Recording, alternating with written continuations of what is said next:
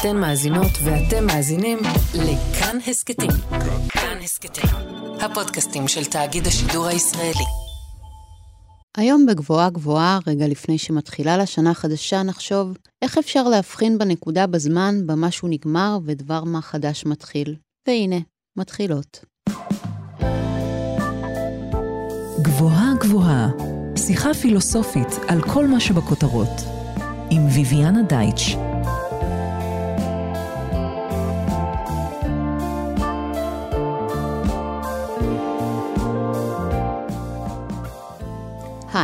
אני ביביאנה דייטש, אנחנו על גבוהה גבוהה, תוכנית בה מדי שבוע ניקח פיסת מציאות אקטואלית ונפרק לה את הצורה הפילוסופית.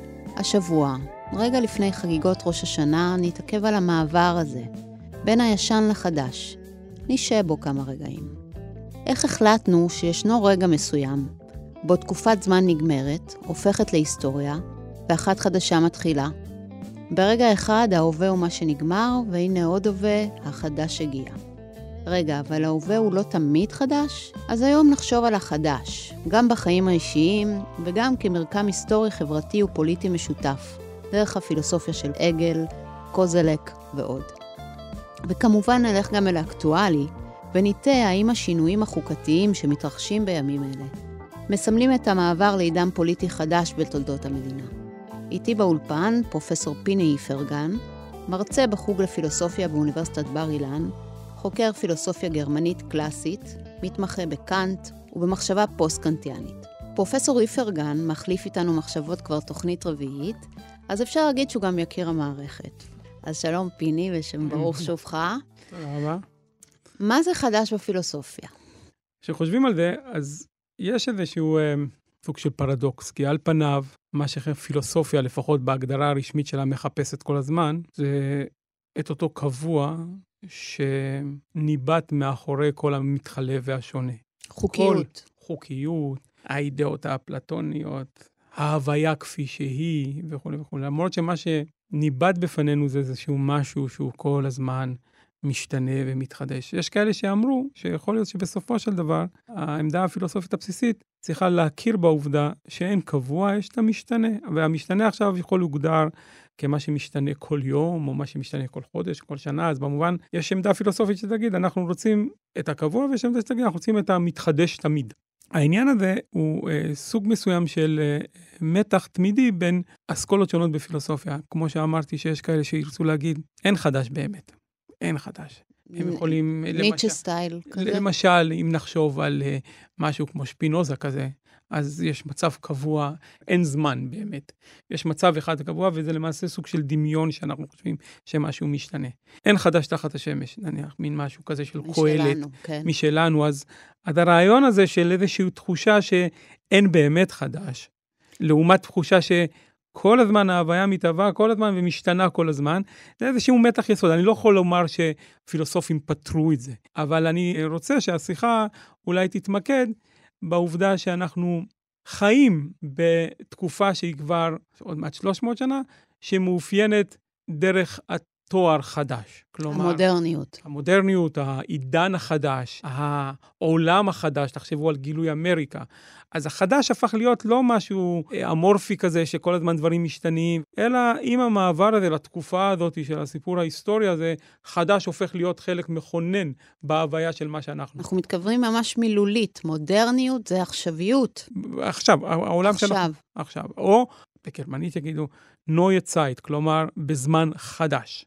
כלומר, הרעיון הזה שיש רגע בהיסטוריה שהמאפיין שלו עכשיו קשור באופן עמוק לעניין הזה עם החדש, זה יותר תופעה היסטורית של היסטוריה של רעיונות ופחות, אה, נאמר כזה, שאלה פילוסופית כללית.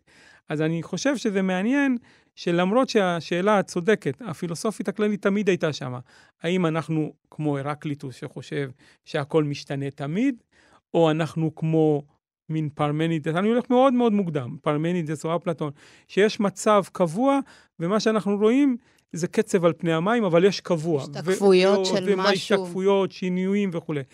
אז השאלה הזאת מעניינת, אבל אני חושב שלנושא שלנו יש להתמקד יותר באופן שבו זה הפך להיות אפיון שהוא פסיכולוגי, תרבותי, היסטורי, של הזמן שבו אנחנו חיים, ואם הוא התחיל מוקדם מאוד כאפיון של העולם החדש, המדע החדש, כל הדבר הזה עם החדש, הרומן כסוג של ספרות חדשה שהדביקו לו את התואר הזה, אז זה לא היה רק לציין תחילתו של המומנט הזה, אני חושב שזה מה שמעניין, שזה נותר עכשיו כעיקרון של הפעולה האנושית מאז. אנחנו כל הזמן כמהים לחדש. אלא שככל שהיינו כמהים לחדש, אנחנו היום חיים יותר בעידן שקצת התעייפנו, קצת התעייפו מהחדש המתמיד הזה. ויש לזה כל מיני הקשרים שבהם אנשים מבקשים אולד, תעצור משהו בחדש הזה. המרוץ. המרוץ. ואז התחילה להיות מחשבה, כמה חדש אנחנו יכולים לשאת? כמה באמת חדש? האם אנחנו יכולים לשאת קול חדש? ומתברר שאנחנו מוגבלים ביכולת שלנו לשאת חדש. דהיינו, אנחנו צריכים איזה קבועים, אנחנו צריכים איזשהו סוג מסוים של עוגנים, מסורות, פרקטיקות, מה שזה לא יהיה, שאם תרצי, מאטות את הצורך שלנו בכל מיני חדש. ואז התגלה לנו דווקא סביב העניין הזה של החדש, איזושהי תכונה אנושית, שאנחנו לא רוצים חדש כל הזמן.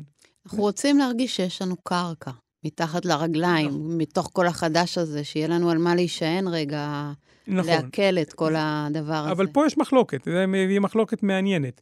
את תשאלי אנשים, אז פחות או יותר אני חושב שהם יתחלקו לשניים, כאלה שיגידו, אנחנו רוצים את מה שאמרת יפה, הקרקע, ואחרים יגידו, תן לי את החדש הבא, אין לי. החדש הזה, כמה שאתה יכול לתת לי יותר, אני יכול לקבל אותו יותר. ואחרים יגידו, לא, אני לא יכול לתת... זה ממש אה, תואם את תרבות הצריכה גם. למשל, זו דוגמה אחת, אבל בכלל, הדיון המעניין הזה סביב העניין הזה של חדש, שקצב השינוי נהיה מואץ כל הזמן. זו עמדה שאני רוצה לייחס לקוזלק ואחרים. לא סתם שאנחנו משתנים, אנחנו משתנים בקצב מואץ. כלומר, החדש, הצורך הזה בא כמו איזה מין מכור, שאם היה פעם החדש, הוא רוצה אותו פעם ב... לא יודע מה, 30 שנה, הוא צריך, הוא, הוא צריך את זה עכשיו פעם בשנה, אולי פעם בשבוע, אולי פעם ביום, אני לא יודע, משהו מהסוג הזה. והדבר הזה של הקצב הזה מראה שהעניין עם החדש זה לא איזה משהו, כן, משהו אקראי וספציפי, אלא זה עקרון הפעולה של העולם שבו אנחנו חיים, והתנועת נגד שלו היא התנועה הזאת של חזרה למסורות, לעוגנים שיכולים לאפשר לנו איזשהו האטה של הקצב הזה. התופעה הכי גדולה שאפשר לתאר זה כל מה שקוראים החזרה לדת. כי בחזרה לדת או בחזרה למסורות קודמות, יש איזו אמירה שאומרת, אנחנו לא רוצים כל החדש הזה, אנחנו רוצים להיות מעוגנים בדבר היותר יציב, היותר קבוע.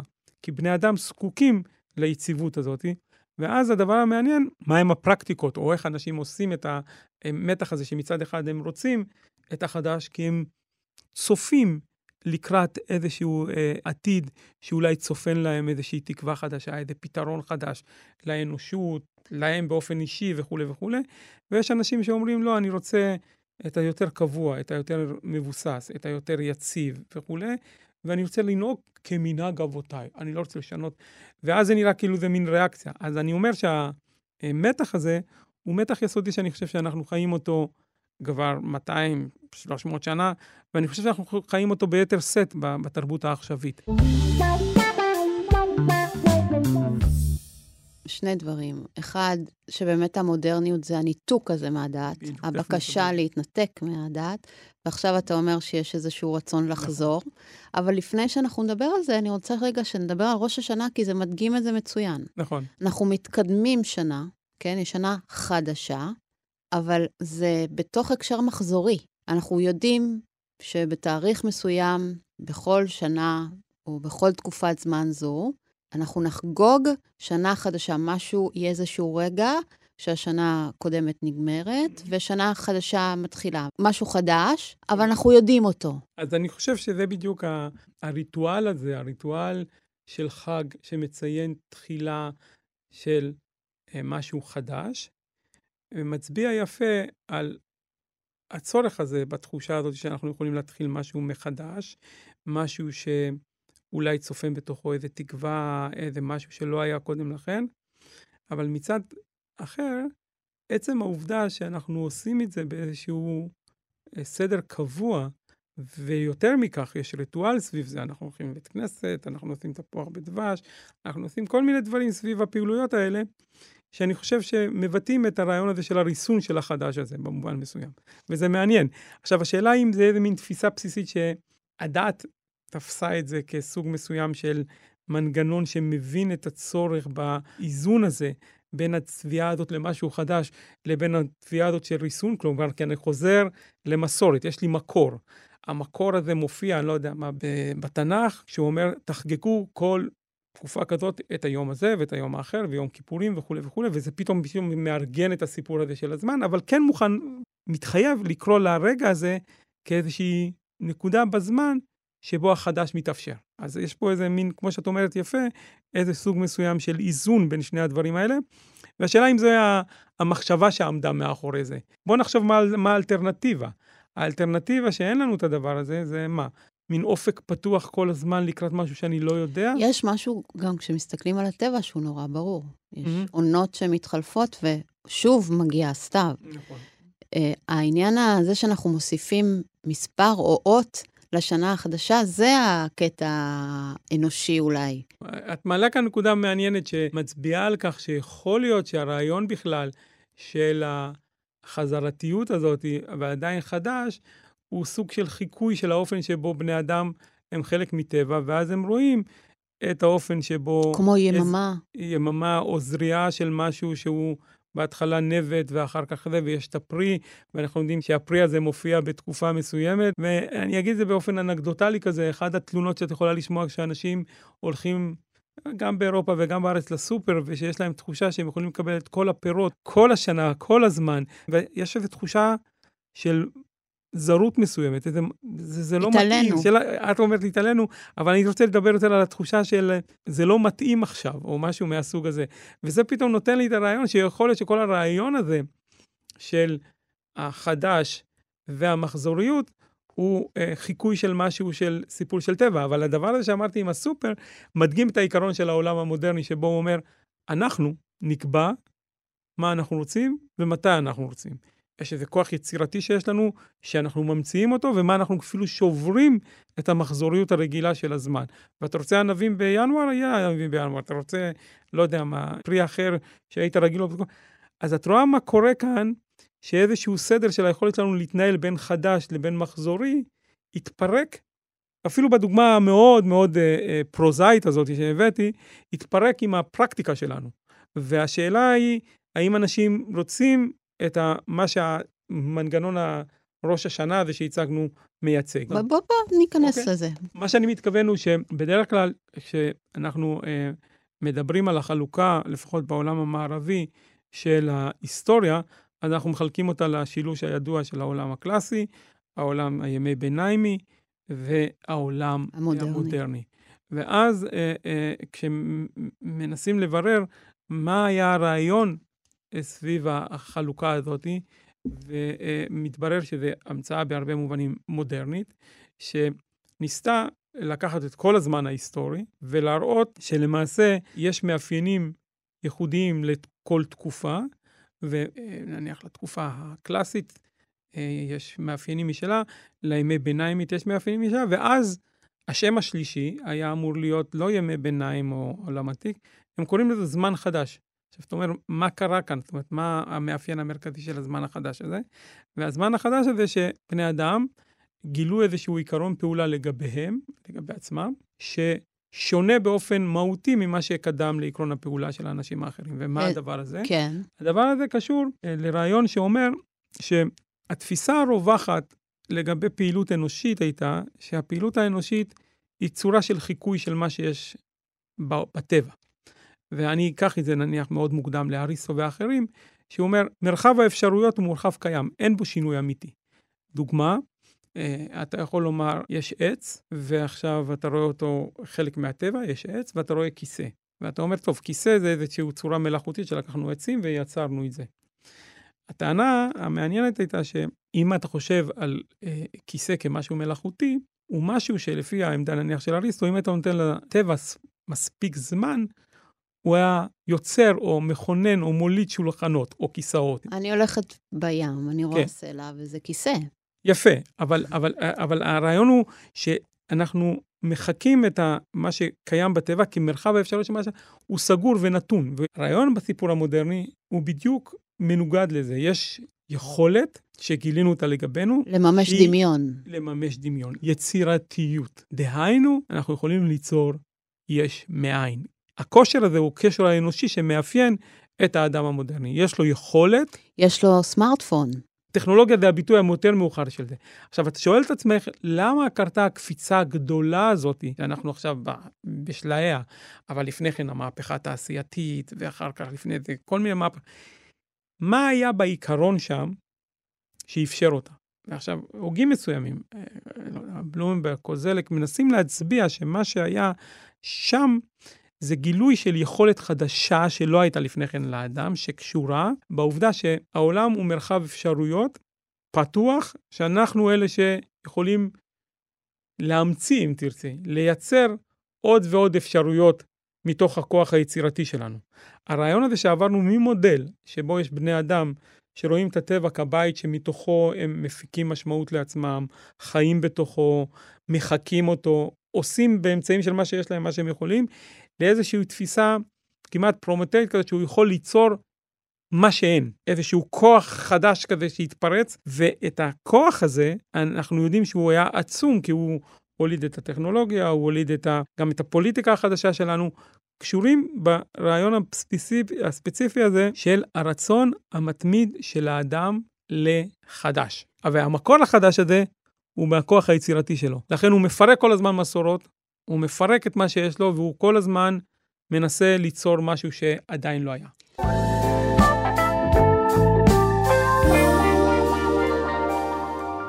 אנחנו מדברים על קוזלק, נכון? כן, בעיקר. קוזלק, כן. ו- ושכותב מתי ואיפה? קוזלק כותב בשנות ה-80 ו-90 של המאה ה-20. יש לו ספר מאוד מסוים שנקרא Futures Past, לא יודע איך לתרגם את זה בעברית, אבל זה עתידים שעברו. כלומר, ניסיון שם בספר הזה לנסות לדבר על הדינמיקה של הזמן ההיסטורי. הספר נפתח, מה שלא אופייני להרבה ספרים בפילוסופיה, בהבאה של תמונה, אה, ציור, סליחה. זה ציור שמראה את הקרב של היוונים נגד הפרסים, אבל בו בזמן, הציור הזה גם מראה את העצירה של העות'מאנים על דלתות וינה, פחות או יותר. אחד הדברים המעניינים, שהיצירה הזאת, שצוירה לציון ההצלחה הזאת, עשתה סוג מסוים של הטמעה, כביכול אין הבדל בין שני התקופות האלה. עכשיו, מה שמעניין את קוזלק, זה למה מישהו באותה תקופה יכול לחשוב שמדובר פה על משהו שהוא בו זמני. הנה העצירה נגד הפרסים שבאים לכבוש את העולם ההלני, הנה המוסלמים שבאים לכבוש את זה. אז, כדי לה- להדגים לנו איך עברנו לזמן אחר, הוא מדגים מישהו ש... מישהו בשם שלגל, לא משנה השם, רואה את התמונה הזאת כבר ב-1800, לא מתי שהיא צוריה ב-1500, ומסתכל ואומר לעצמו, תגיד, יכול להיות שהם חשבו, איך זה יכול להיות שהם חשבו שזה אותו זמן? אז מה שקוזלק רוצה להציע לנו, להראות איך השתנתה החוויה שלנו להבין משהו בין זמן שהוא למעשה חסר זמן, כי הוא אותו דבר.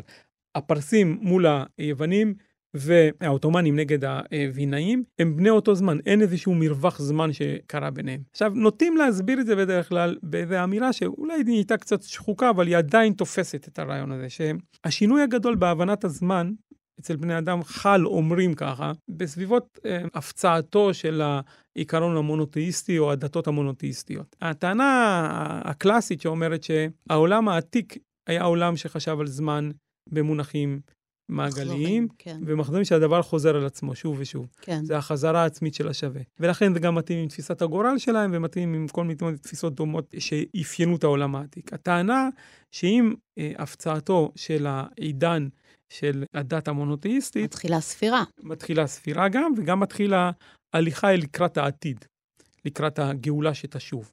כלומר, שאתה מתחיל מנקודת זמן, והאופק נהיה פתוח אל תוך העתיד, ולמעשה אה, יש לנו כבר חוויית זמן אחרת, מין חוויית זמן מעגלית וחוויית זמן אה, ליניארית, וזה הדבר שהגלגול המאוחר של זה יהיה הסיפור המודרני אה, של העמדה הזאת. אז זה משהו לגבי חוויות זמן בסיסיות.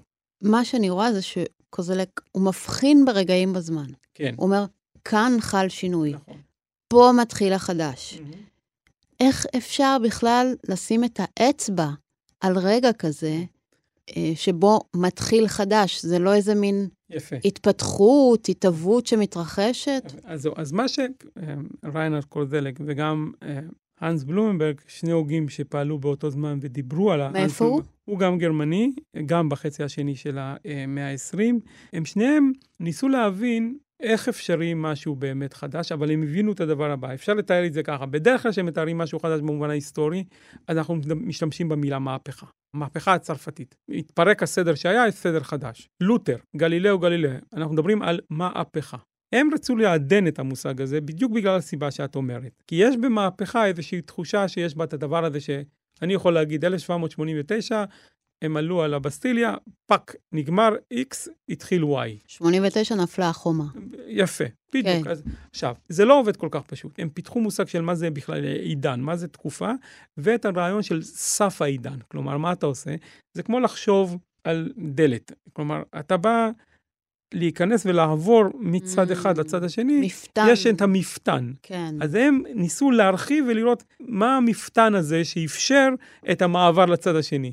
אז הם הפכו את התיאור ההיסטורי להרבה יותר מורכב, לבדוק אותו ולהגיד, צריכים להיווצר איזה שהם תנאים שאמרת יפה, שיהיה המפתן הזה לעידן החדש. אז הם דחו, במובן הזה הם קצת יותר שמרניים, כי הם דחו את הרעיון שיש לנו רגע שאנחנו יכולים לציין, והם חשבו שתפקידו של היסטוריון או אינטלקטואל של רעיונות, לתאר את המרחב האפשרויות שהביא לקריסתו של משהו והפצעתו של משהו חדש, ולכן יש לנו מין מעבר, כמו שתיארתי זה יפה, למפתן הדלת ולמעבר לדבר החדש. עכשיו, כמובן, אנחנו פה, הם הקדישו לזה ספרים רבים להראות שזה לא קרה בגלל אירוע אחד, אלא יש מערכת שלמה של אירועים שיוצרת את רגע המפתן הזה ומעבר מעידן אחד לעידן האחר.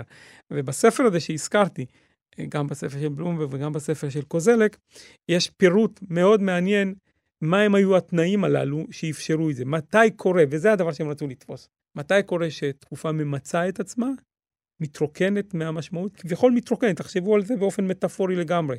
היה מלא במשמעות, בנוזל, תחשבו על זה ככה, הוא מתרוקן, ועכשיו זה צריך להיתפס מקום חדש, הדבר הזה. אז את התהליך הזה של ההתרוקנות ומילוי מחדש, הם נסו, הם נסו לתאר. כלומר, יש פה מאוד מאוד מורכב העניין של איך אתה מתאר תופעתו של משהו חדש, כאשר אתה מוכן לא להתחייב שזה היה, כמו שאמרת, רגע. זה לא יכול להיות רגע. אולי יש רגע שבו אפשר לראות את זה, לראשונה. אז זהו, אז הם העדיפו את ה... אני חושב לפחות שסבור שהם העדיפו את הרגע שאני לא מתאר רגע אחד, אלא אני מתאר מערכת שלמה של התרופפות, נקרא לזה כך, של סדר קודם, התרופפות שלו לאט-לאט, עד שרגע כזה מופיע הדבר הזה. אבל ההתרופפות היא התנאי המאוד חשוב להופעה הזאת של המשהו החדש.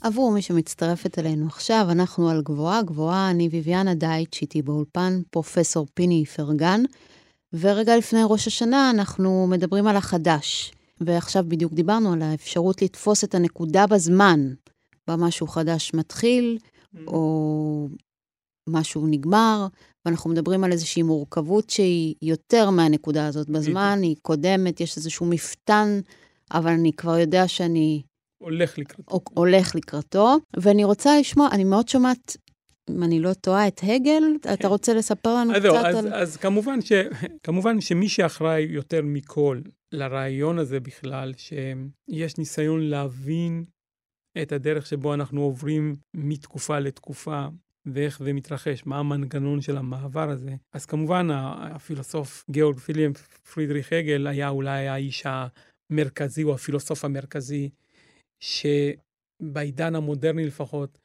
הסביר באופן הטוב ביותר, או המדויק ביותר, את העיקרון הזה של ההשתנות של תקופות. והוא עושה את זה לא רק בפילוסופיה של ההיסטוריה שלו, הוא עושה את זה באופן שבו הוא מסביר את ההיסטוריה של האומנות, את ההיסטוריה של הדתות, בכל הדברים הללו. רוח הזמן. יפה. אז הרעיון הזה, בדיוק זה, הרעיון הזה של רוח הזמן, אומר שיש איזשהו תהליך שבו, את יכולה לקרוא לזה תבונה, רציונליות, אלוהים, תקרא, עובר איזה תהליך של בירור עצמי. והוא מחפש איזשהו דבר של שיתאר במדויק מה הוא. והוא עובר בין תהליכים שכל פעם הוא לא מתמצא לגמרי בתיאור שהוא חושב שהוא התיאור המלא שלו, ואז הוא חש חוסר מספיקות לגבי זה, וזה מניע אותו לעבור לדבר הבא.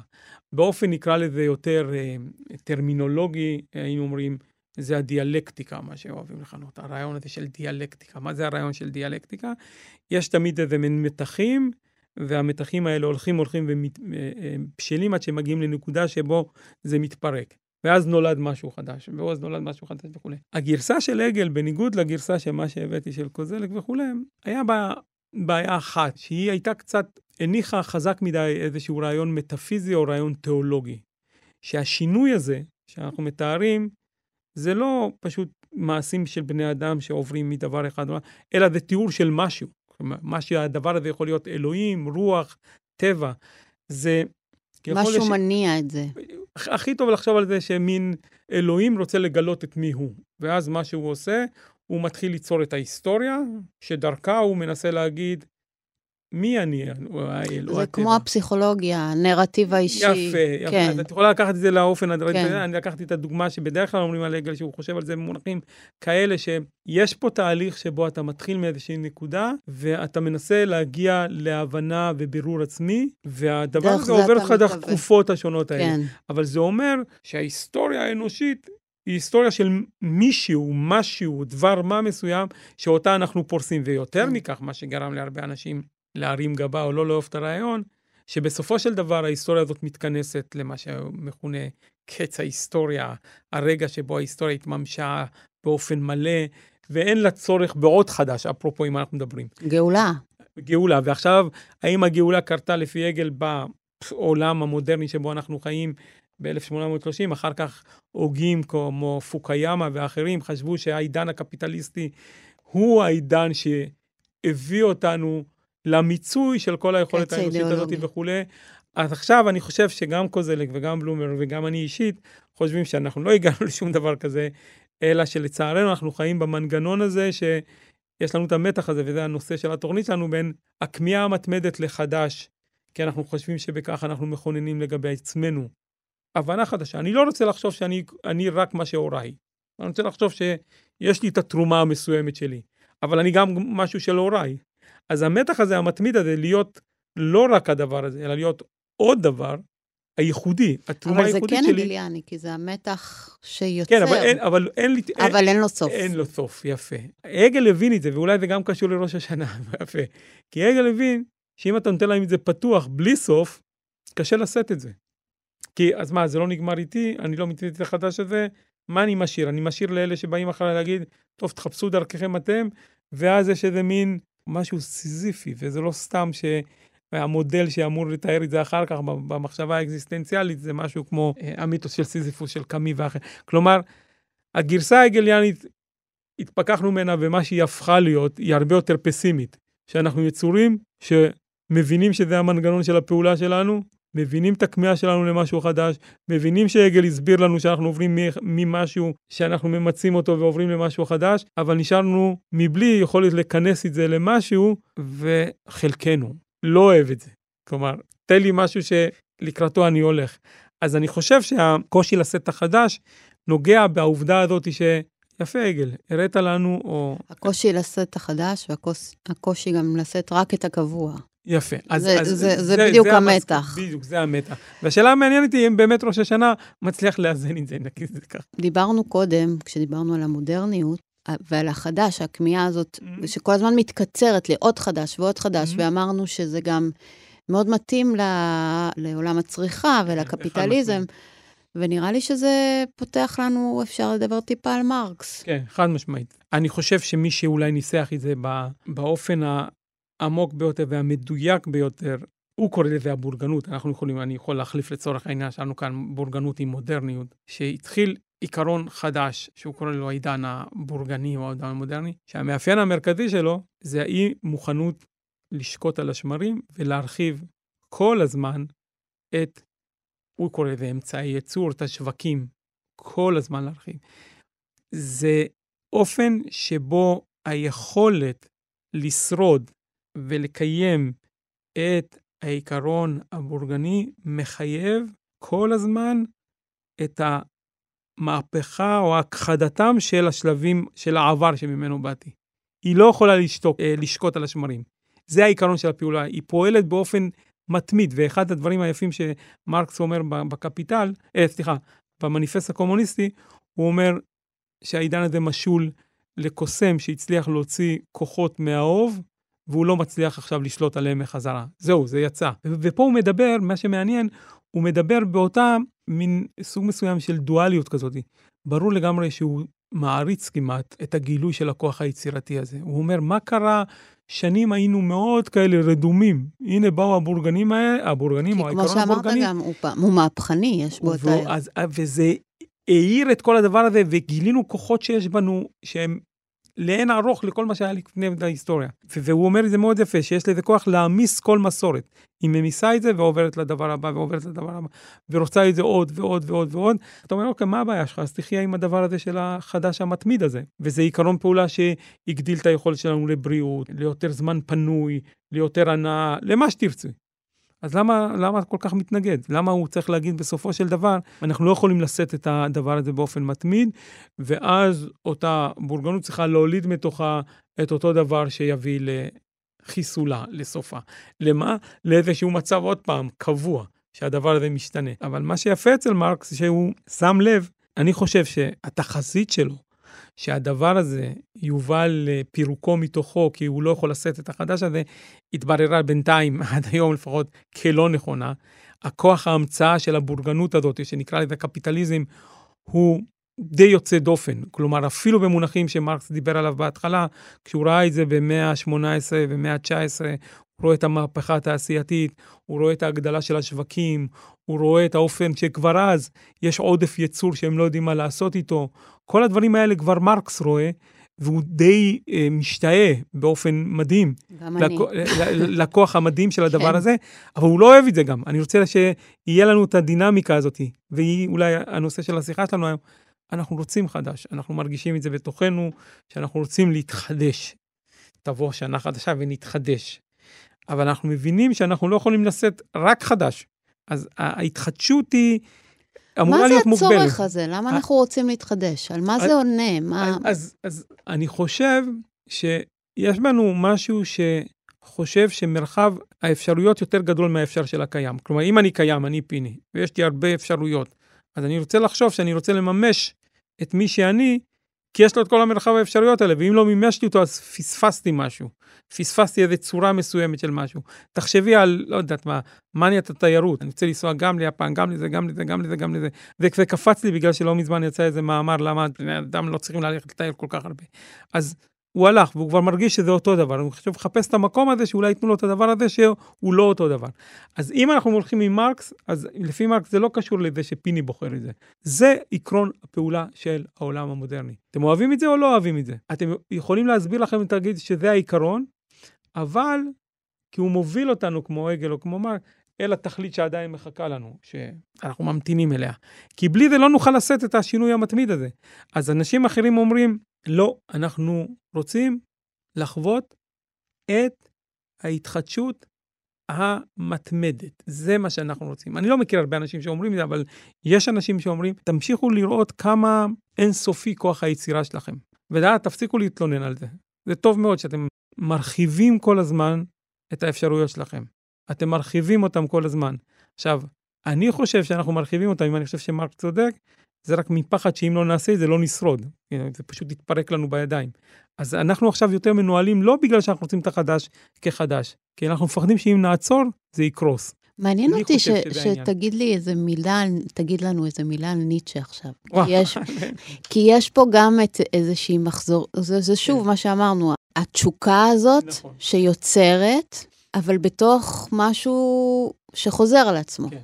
אני מקווה שזה לא יישמע קצת הליכה יותר מדי לכיוונים שונים, אבל זה, חש... זה יפה שהזכרת את ניטשה, וזה מעניין יהיה לחשוב למה הזכרת אותו. כי את זוכרת שדיברנו לפני כמה דקות על העניין הזה של תפיסת זמן ליניארית מצד אחד, ותפיסת זמן אה, מעגלית. מעגלית.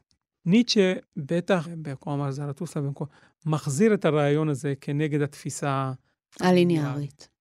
והוא מנסה להחזיר את, התפ... את התפיסה הזאת, גם בגלל האובססיה או ההערצה שלו לעולם ההלני, הוא רוצה שבני אדם יחזרו אל יכולת לקבל את גורלם כחלק ממערכת כזאת שקבועה וחוזרת על עצמה. להגיד לך שאני מבין עד הסוף מה זה אומר שהזמן חוזר על עצמו, הוא חוזר על עצמו אותו דבר, מה זה הרעיון של החזרה העצמית? האם זה עניין של פוזיציה נפשית? האם זה סוג אחד מהדברים שאנחנו מרגיעים את עצמנו, שאנחנו אומרים? כי הבעיה שלך, יגידו לנו, שאתה מדמה את מה שחדש במונחים של מרחב זמן קטן מדי. אבל אם תחשוב על כל המחזוריות הזאת הגדולה, אז זה לא חדש. צורות כמו שלנו כבר היו קודם, לפני כן. זה רק העניין של הפרספקטיבה, איך אתה רואה את המעגל שחוזר. כשאתה רואה אותו מתוכך, אתה חושב, וואו, אני חדש, לא היה אף אחד סמארטפון וכולי וכולי, ולא היה כזה תחת השמש. ואז אתה אומר, אם אני אצליח לתאר לך שהיה דבר כזה, אולי לא במינים של סמארטפון, ואם תרחיב את הפרספקטיבה לגבי מה חוזר, אז יכול להיות שזה בגלגול של קדם. אני... אז זה נותן תחושה דווקא להתמודד עם ה... אה, אני לא יודע, אני אקרא לזה במילה קצת... אה, יום... עם הדודה הזאת של אה, לקראת הצורך בכל הזמן משהו חדש.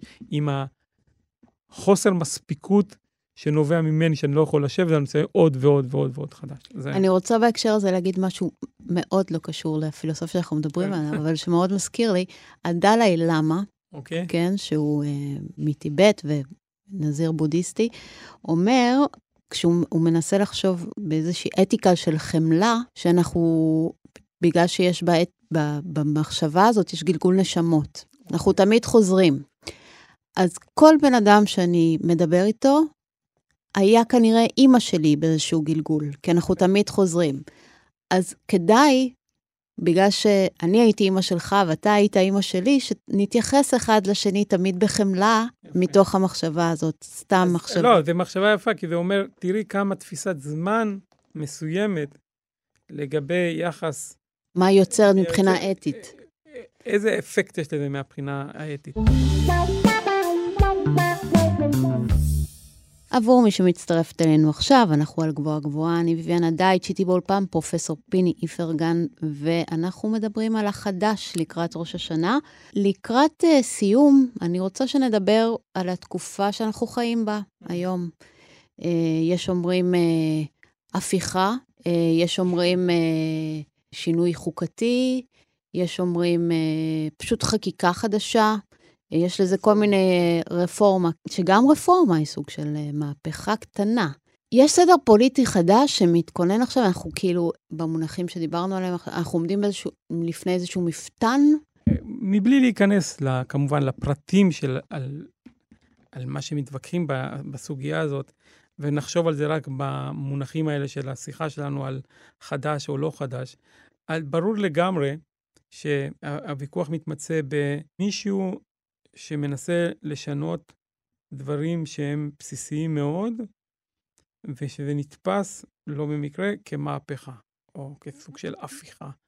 הפיכה שהוויכוח אם היא לגיטימית או לא לגיטימית. אבל אם נעזוב את השאלה הזאת ונחשוב על זה רק במונחים זמן, יכול להיות שמה שמתעורר פה חזק זה העובדה שעבור אה, אנשים מסוימים הדבר מצוין כניסיון לכונן משהו חדש שהם לא אוהבים, כמובן, האלה שמתנגדים.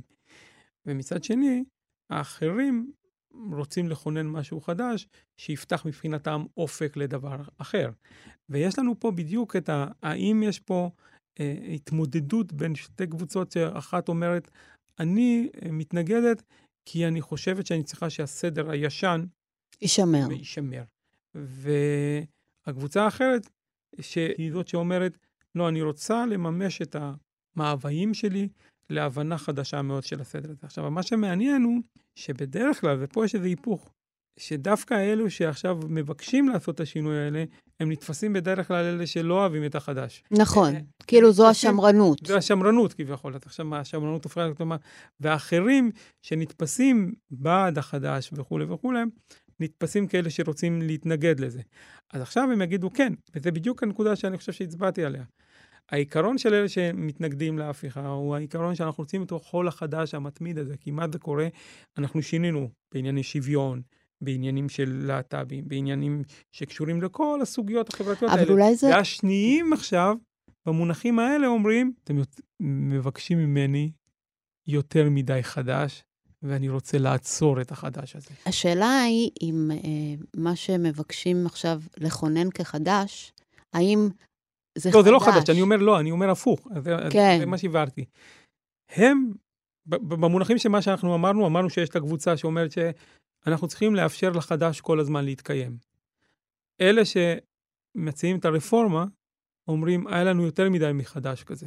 אז מה שהקבוצה הזאת במונחים שלנו אומרת, היה לנו אופק של אפשרויות חדשות שכל הזמן מתפתח ומשתנה וכולי. אתם עכשיו תוקעים את הגלגלים בדבר הזה ולא רוצים שזה ימשיך להתפתח.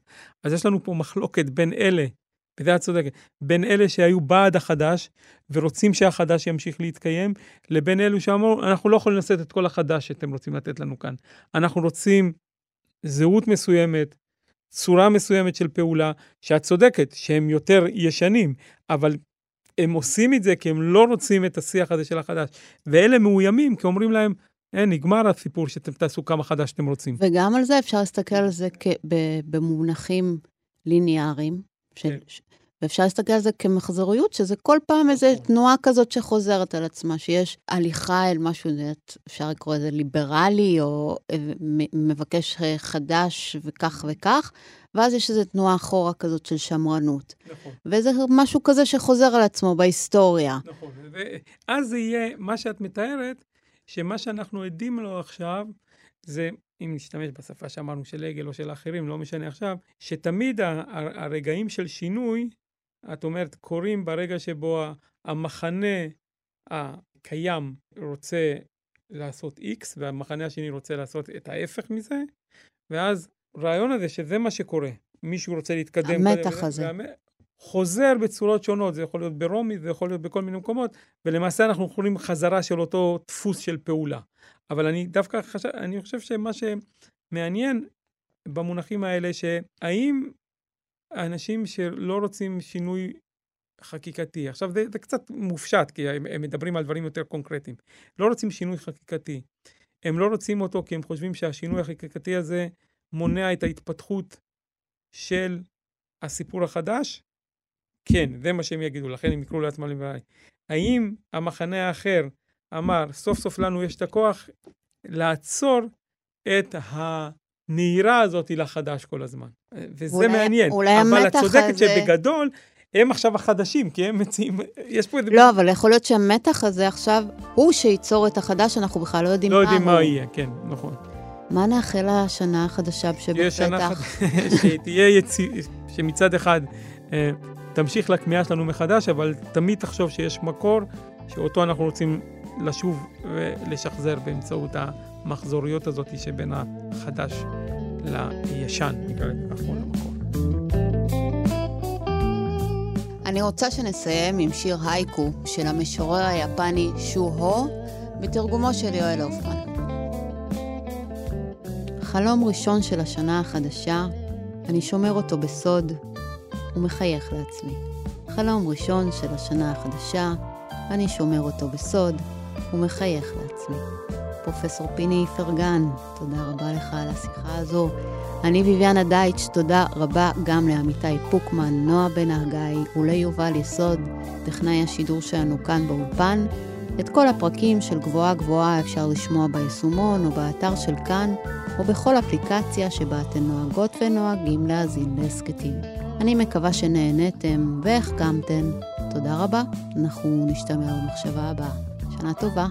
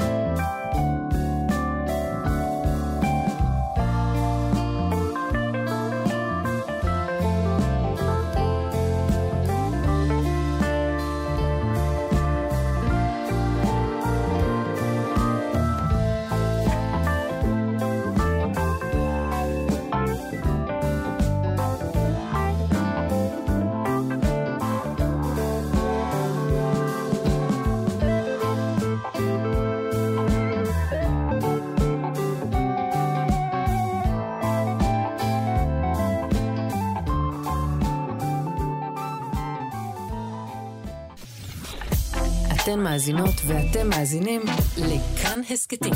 כאן הסכתים, הפודקאסטים של תאגיד השידור הישראלי.